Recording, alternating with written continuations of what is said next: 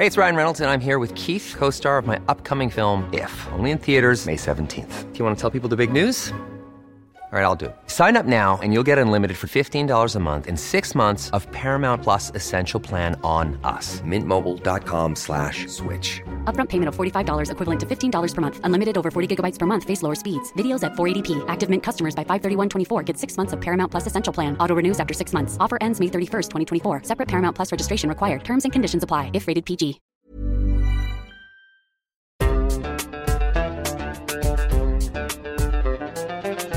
بودكاست صوت.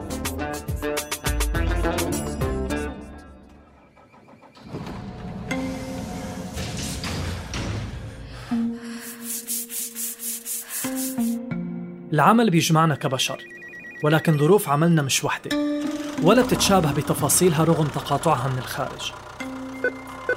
ولحتى نفهم علاقتنا بأعمالنا وعلاقة أعمالنا فينا رح أقدم لكم أنا سليم سلامة الموسم الرابع من بودكاست ما العمل من إنتاج صوت. رح نسمع قصص العاملات والعاملين المحليين والمهاجرين. على أمل أنه نفهم هالرحلة المعقدة من حياتنا كبشر بعيدا عن فكرة إننا بنعيش لننتج وبننتج لنستهلك.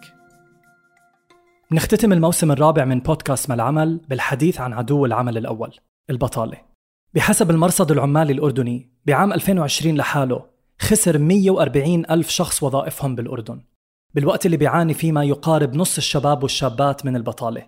خلال هالحلقة أيضا رح نذكر بالثلاثيات الثلاث اللي أنتجناها خلال هالموسم. ورح نناقش ارتباط البطالة بكل جانب طرحناه وتحدثنا فيه عن تجارب العمال والعاملات بمختلف القطاعات. بالثلاثية الأولى من هالموسم حكينا عن ومع العاملات والعمال المهاجرين وأوضاعهم العمالية في الأردن. واللي بيشغلوا حسب غرفة تجارة عمان نسب بتوصل ببعض المجالات لأضعاف نسب العمال والعاملات الأردنيين والأردنيات. خلال استماعنا لقصص ضيوفنا الثلاث قدرنا أنه ناخذ فكرة عن التحديات يلي ممكن أنه يتعرض لها العمال والعاملات المهاجرين. من انتهاك وسلب لحقوقهم وخداعهم بالعقود والنصب عليهم أو ابتزازهم. والمتاجرة فيهم واستغلال طاقاتهم البشرية وببعض الأحيان الاعتداء عليهم بشتى الطرق والأساليب. وبالإضافة لكل هالتحديات بنلاقي إنه البطالة كمان هي إضافة تانية للتحديات والمخاوف يلي ممكن إنه يمر فيها العاملات والعمال المهاجرين. كتير منا ممكن يتساءل ويفكر إنه كيف ممكن لحدا هاجر من بلده إنه ينطبق عليه هذا المبدأ. والجواب إنه ببلد مثل الأردن البطالة متصاعدة فيها بشكل كبير بصفوف العاملات والعمال الأردنيين بتلجأ الحكومة لاتخاذ إجراءات مستمرة من شأنها تقليص أعداد العاملات والعمال المهاجرين خصوصا اللي بيعتبروا مخالفين لقوانين العمل في المملكة. المادة 12 من قانون العمل بتمنح الوزير صلاحية تسفير العامل غير الأردني على نفقة صاحب العمل أو مدير المنشأة. إذا تم ضبطه أو ضبطها وهم مش حاصلين على تصريح عمل أو تم استخدامهم عند صاحب عمل غير صاحب العمل المصرح لهم بالشغل عندهم أو إذا استخدمهم صاحب العمل بمهنة غير المهنة المصرح لهم إنهم يشتغلوا فيها.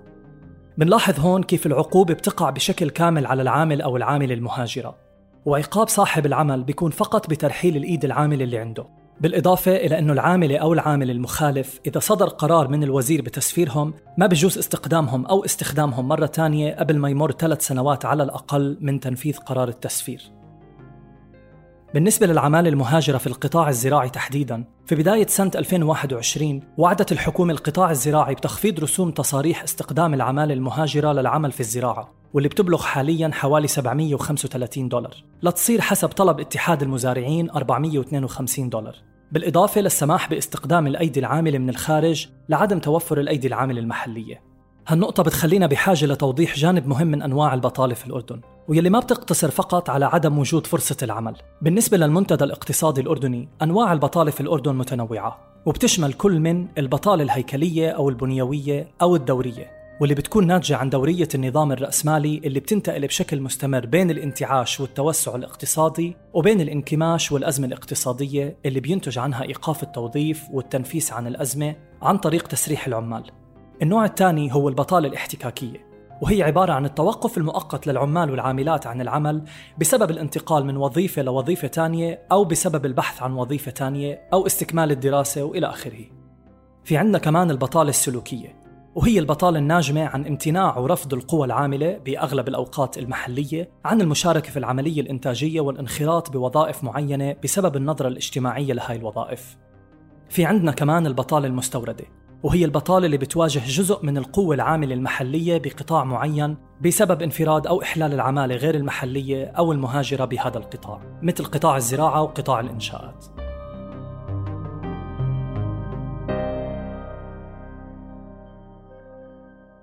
بهمني هون كمان أنوه لآخر قرارات وزارة العمل الأردنية بالنسبة للعمالة المصرية بالتحديد. وزير العمل الأردني أكد على ضرورة اطلاع أصحاب العمل على القرارات اللي نصتها الوزارة. ويلي رح تساهم بضبط الأيدي العاملة المهاجرة اللي بدورها بتساعد بالنهوض بالاقتصاد الأردني. وعلى هذا الأساس تم إلغاء الشروط اللي كانت بتنطبق بحال انتقل العامل أو العاملة من غير الأردنيين من عمل لعمل تاني واقتصرت على الحصول على براءة الذمة فقط. تم أيضا السماح للعاملات والعمال من غير الأردنيين من الاستفادة من قرار تصويب أوضاعهم العمالية من غير ما يكونوا مضطرين إنهم يحصلوا على موافقة صاحب العمل السابق. بالإضافة للسماح لأصحاب العمل بإنهم يستخدموا العمالة الغير أردنية من دون ما يتقيدوا بأي نسبة. كل هالتسهيلات من شأنها المساعدة بتخفيف الأعباء عن أصحاب الأعمال وإعطاء الفرصة للعاملات والعمال المهاجرين بإنهم إما يرجعوا ليكملوا شغلهم أو يتقدموا على فرص عمل جديدة.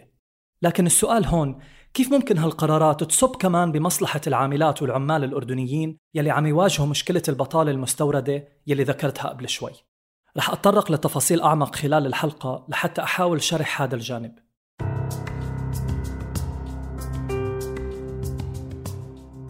بالثلاثية الثانية انتقلنا من الحديث عن العمالة المهاجرة للحديث عن آثار جائحة كورونا بعد مرور أكثر من سنة ونص على بدايتها كلنا بنعرف إنه تقريبا ما في ولا قطاع أو محل أو مشروع أو شركة صغيرة كانت أو كبيرة إلا وتضررت من الجائحة وتبعاتها للأسف. مش بس الأعمال تسكرت وخسرت، وأنما بيوت كاملة تسكرت، وأحوال معيشية تبدلت أحيانا للأبد. بثلاثيتنا قررنا نركز على ثلاث قطاعات مهمة من بين هالقطاعات، وهي قطاع السياحة، قطاع الزراعة، وقطاع التعليم. سجلت جمعية وكلاء السياحة والسفر الأردنية 60 إغلاق لشركات سياحية بمطلع شهر 11 سنة 2020 بعد ما عجزت هالشركات عن إنها تدفع التزاماتها المالية للموظفين، ايجارات المكاتب والضمان الاجتماعي وغيرها من النفقات التشغيلية. بالأردن في تقريبا 800 مكتب مسجل للسياحة والسفر، واللي بيشغلوا بحدود ال 10000 موظف وموظفة، 95% منهم أردنيين. ومثل ما سمعنا عن قصة علاء وغيره من الأدلاء السياحيين والعاملين والعاملات بالفنادق أغلبهم صاروا ما زالوا مهددين بأنهم يتم تسريحهم من أعمالهم وانضمامهم لصفوف العاطلين عن العمل في حال استمرت جائحة كورونا على مستوى العالم وتوقفت السياحة. طبعا مش بس الجائحة لحالها بتسبب تهديد مباشر بخسارة هاي الوظائف وإنما القرارات والقوانين يلي بتصدرها حكومة كل بلد واللي من المفترض إنها تتحمل مسؤوليتها بشكل مباشر وكبير. بشهر 11 2020 قالت جمعية وكلاء السياحة والسفر إنه في عدد كبير من المكاتب السياحية مش قادرين يدفعوا رواتب 50% من الموظفين والموظفات يلي عندهم. وأشارت الجمعية كمان إنه التوقف التام عن العمل لشركات السياحة والسفر يلي استمر تقريبا لمدة 10 أشهر بسبب جائحة كورونا تسبب بعدم قدرة الشركات على إبقاء موظفينها وموظفاتها ودفع رواتبهم. بالإضافة لعدم قدرة هاي الشركات أو المكاتب عن دفع أجارات مكاتبهم أو تسديد قروضهم الشهرية للبنوك. ولاحقا بنفس الشهر كان في 150 مكتب مهدد بالإغلاق واللي كانت بتتمركز مشاكلهم بارتفاع التكلفة التشغيلية على القطاع. من إيجارات للمعارض ورواتب للموظفين والتزامات مالية للبنوك والمؤسسات الحكومية وغيرها. بالإضافة كمان لعدم قدرة هاي الشركات إنها تحصل على تسهيلات مالية وقروض بنكية بسبب تعثرهم قبل ما يتم فتح باب المساعدات والتسهيلات. المشكلة أنه قطاع المكاتب السياحية بيشغل تقريبا 30 قطاع تجاري مساند لعمله. أهمها الفنادق والمطاعم والمواقع السياحية ومحلات بيع القطع التراثية. وشركات النقل السياحي والأدلاء السياحيين وغيرها من القطاعات اللي تعطلت بتعطل عمل المكاتب السياحية. خلينا بس نذكر إنه عم نحكي عن قطاع السياحة يلي هو عصب الأردن وأحد أهم مصادر دخلها القومي. انخفض دخل الأردن من السياحة من 4.1 مليار دينار بسنة 2019 لمليار دينار بسنة 2020 أعداد هائلة من المنشآت الفندقية المسجلة والمرخصة توقفت تماما عن العمل خلال هالأزمة. أما فنادق النجمة والنجمتين والشقق الفندقية نسبة إشغالها خلال كورونا وصلت لحد 0%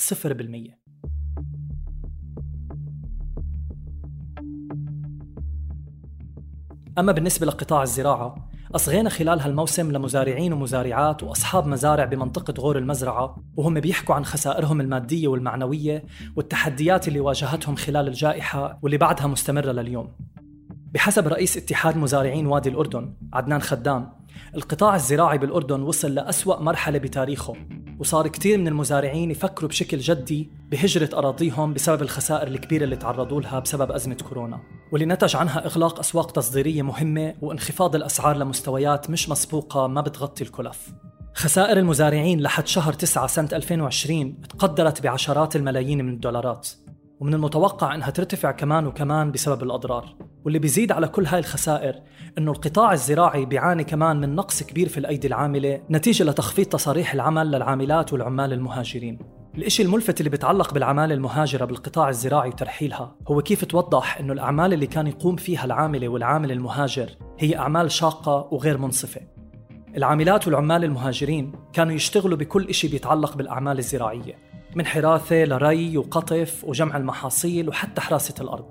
لكن لما اختفى هذا النوع من العمال إجت محله العمالة المحلية ويلي رفضوا تماما إنهم يقوموا بكل هاي الأعمال.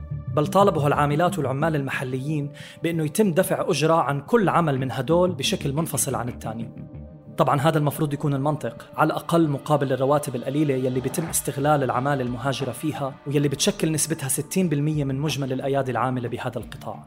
ومش بس هيك هذا النقص نقص العمالة الزراعية سواء المهاجرة يلي عم يتم ترحيلها أو عدم السماح لها بالرجوع أو المحلية يلي رفضت تشتغل بأسعار زهيدة وغير منصفة. كله أدى لعجز عدد كبير من أصحاب المزارع بأنهم يبدأوا بعمليات تجهيز الأرض للزراعة. لأنهم كانوا مشغولين بالتفتيش عن عمالة محلية بتناسب ظروف صاحب المزرعة. والرفض اللي كان موجود عند كثير من هالعمال المحليين مثل ما حكيت قبل شوي شكل تحدي كبير عند أصحاب المزارع وإنتاجية أراضيهم.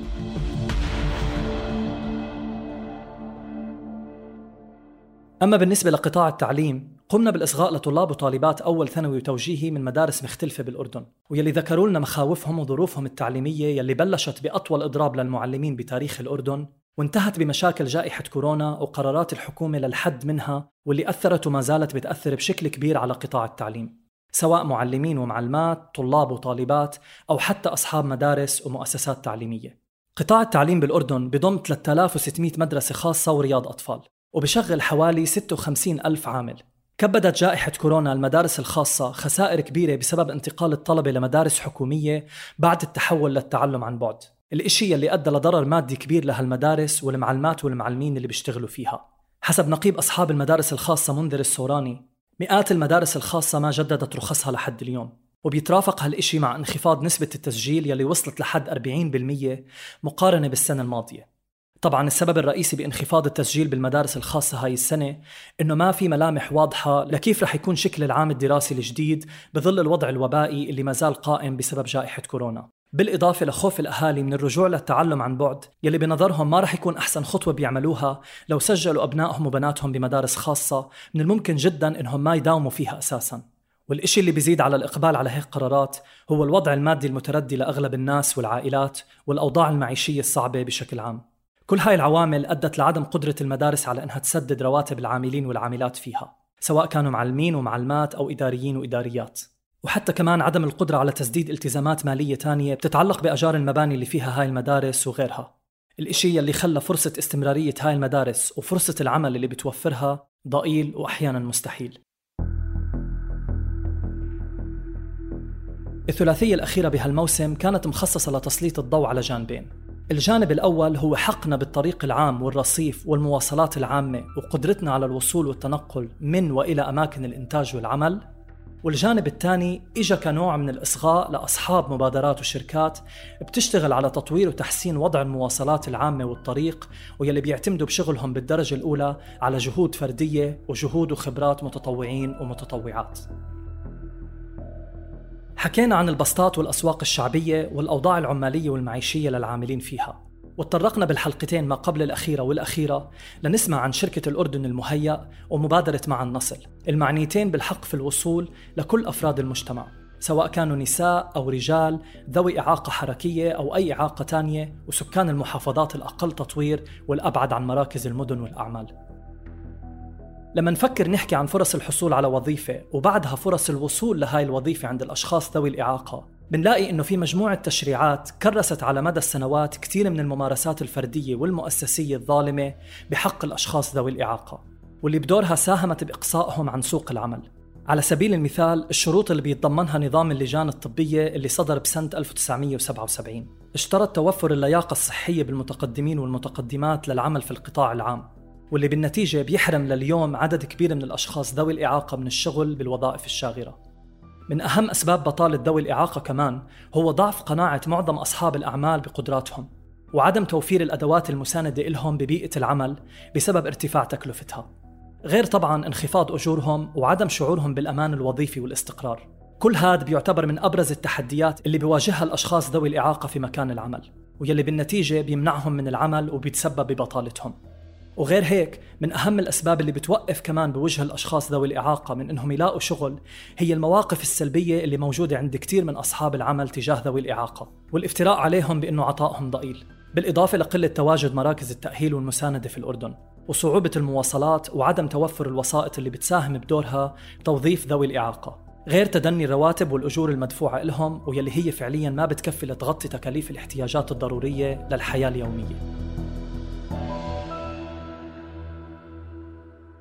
طبعا هاي المشاكل وانعدام المسهلات والأمان بالوصول للعمل والتواجد فيه بتخلي كثير من الأهالي يتشكل عندهم نوع من التحفظ على الأعمال اللي بتقدمها مؤسسات التأهيل والتشغيل لأبنائهم وبناتهم خاصة ذوي الإعاقة الذهنية. التحفظ بيجي بسبب الخوف عليهم من التعرض للاستغلال وسوء المعاملة بالإضافة لرفض بعضهم للأعمال البسيطة اللي ما بتتناسب مع المستوى الاجتماعي لأبنائهم وبناتهم من ذوي الإعاقة. وللأسف حتى بعد ما يحصل الأشخاص ذوي الإعاقة على الوظيفة اللي بتقدموا لها بضل في الخوف والهاجس من أنهم رح يكونوا دايما الحلقة الأضعف. ومن أوائل الأشخاص اللي بيتم الاستغناء عن خدماتهم في حالة خربط وضع مكان العمل. بحجة أنه ذوي الإعاقة مش قادرين أنهم ينفذوا مهام معينة وإلى آخره من الحجج المش مبنية على أي واقع أو حقيقة. وبالنتيجة بنلاقي أنه الأشخاص ذوي الإعاقة بيعانوا في الأردن من مصاعب في مجال العمل والحصول على الوظيفة ويلي بتكون مرتبطة إما بالجانب القانوني أو بالممارسات العملية داخل مكان العمل.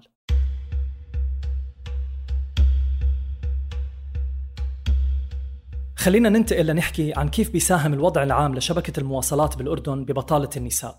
بينت رئيسة ملتقى سيدات الأعمال والمهن الأردني تغريد نفيسي أنه العوامل الرئيسية والمفصلية اللي بتضاعف مشاركة المرأة الأردنية اقتصاديا بسوق العمل كتيرة وبمقدمتها تكاليف أجور النقل والعادات والتقاليد السائدة بالمجتمع وتدني الأجور. الحد الأدنى للأجور غير كافي أبدا للمواطنين خصوصا بظل الغلاء المعيشي والتضخم يلي بنعيشه كل يوم. بالواقع نسبة مشاركة النساء بسوق العمل تراوحت في العشرين سنة الأخيرة ما بين 14 ل 15% وهي من أقل المعدلات في الوطن العربي. حسب تقرير لمنظمة العمل الدولية بتقول التقديرات أنه محدودية الوصول لنقل عام فاعل وآمن بشكل أكبر عقبة أمام مشاركة المرأة في سوق العمل في البلدان اللي بتقل أو بتنعدم فيها هاي الوسائل. وبالنتيجة بتقلل من احتمالية مشاركة المرأة اقتصاديا بنسبة 16.5% جائحة كورونا كمان أثرت بشكل سلبي على سيدات الأعمال لأنه أغلبهم مشاريعهم يا إما صغيرة أو متناهية الصغر وأعمالهم مش بس تضررت وإنما اضطروا أنهم يغلقوها أو ينهوها بسبب نقص السيولة وصعوبة حصولهم على تمويل خصوصا أنه بهيك ظروف أنواع الدعم هاي بالذات هي من أوائل الأشياء يلي بتقوم الجهات المعنية بإيقافها. من جانب تاني بعيد عن آثار جائحة كورونا تدني أجور النساء مقارنة مع أجور الرجال أي الفجوة في الأجور بين الجنسين عن الأعمال ذات القيمة المتساوية وصعوبة المواءمة ما بين العمل والحياة الأسرية بسبب عدم فعالية أنظمة وعقود العمل المرنة وعدم توفر حضانات لأطفال العاملات وضعف خدمات المواصلات العامة وكلفتها جميعها بتستنزف معظم الأجور اللي بتتقاضاها النساء. أما بالنسبة للعمال والعاملات وظروف وصولهم للعمل حسب المحافظات اللي بيعيشوا فيها وبعدها عن مركز الوظائف بنلاقي إنه في الأردن تصدرت محافظة الطفيلة قائمة المحافظات الأردنية بأعلى نسبة بطالة في عام 2020 واللي وصلت لحد 28.5% محافظة معان إجت في المرتبة الثانية وبعدها العاصمة عمان وبعدها عجلون اللي وصلت لنسبة 25% كشفت الاستراتيجية الوطنية لمكافحة الفقر في الأردن أنه عدم توفر خدمات النقل العام في المناطق النائية بيحرم سكانها من فرص العمل لصعوبة الوصول إلها. ورغم هيك كتير من الشباب والشابات بيقبلوا إنهم يشتغلوا بمهن ورواتب غير عادلة رغم تآكل دخلهم الشهري المستمر بسبب تكلفة النقل. والسبب بقبول هاي الأعمال والظروف هو التخلص من وصمة عاطل عن العمل. يلي بالنتيجة بيحد من قدرة كتير من الشباب والشابات على التعايش مع الظروف الاقتصادية وغلاء المعيشة وبيحرمهم من تلبية جزء كبير من احتياجاتهم. وسائل النقل السيئة بخدماتها والمرتفعة بتكاليفها من العوامل اللي بتؤدي لارتفاع الفقر والبطالة في المجتمعات خاصة بظل غياب منظومة نقل متكاملة بينقصها الحداثة والتطور والتنوع. بيوضح الخبير الاقتصادي محمد البشير إنه استنزاف كلف النقل للدخل تبع المواطنين اللي بتعتبر متدنية أصلا بيساهم برفع معدل الفقر.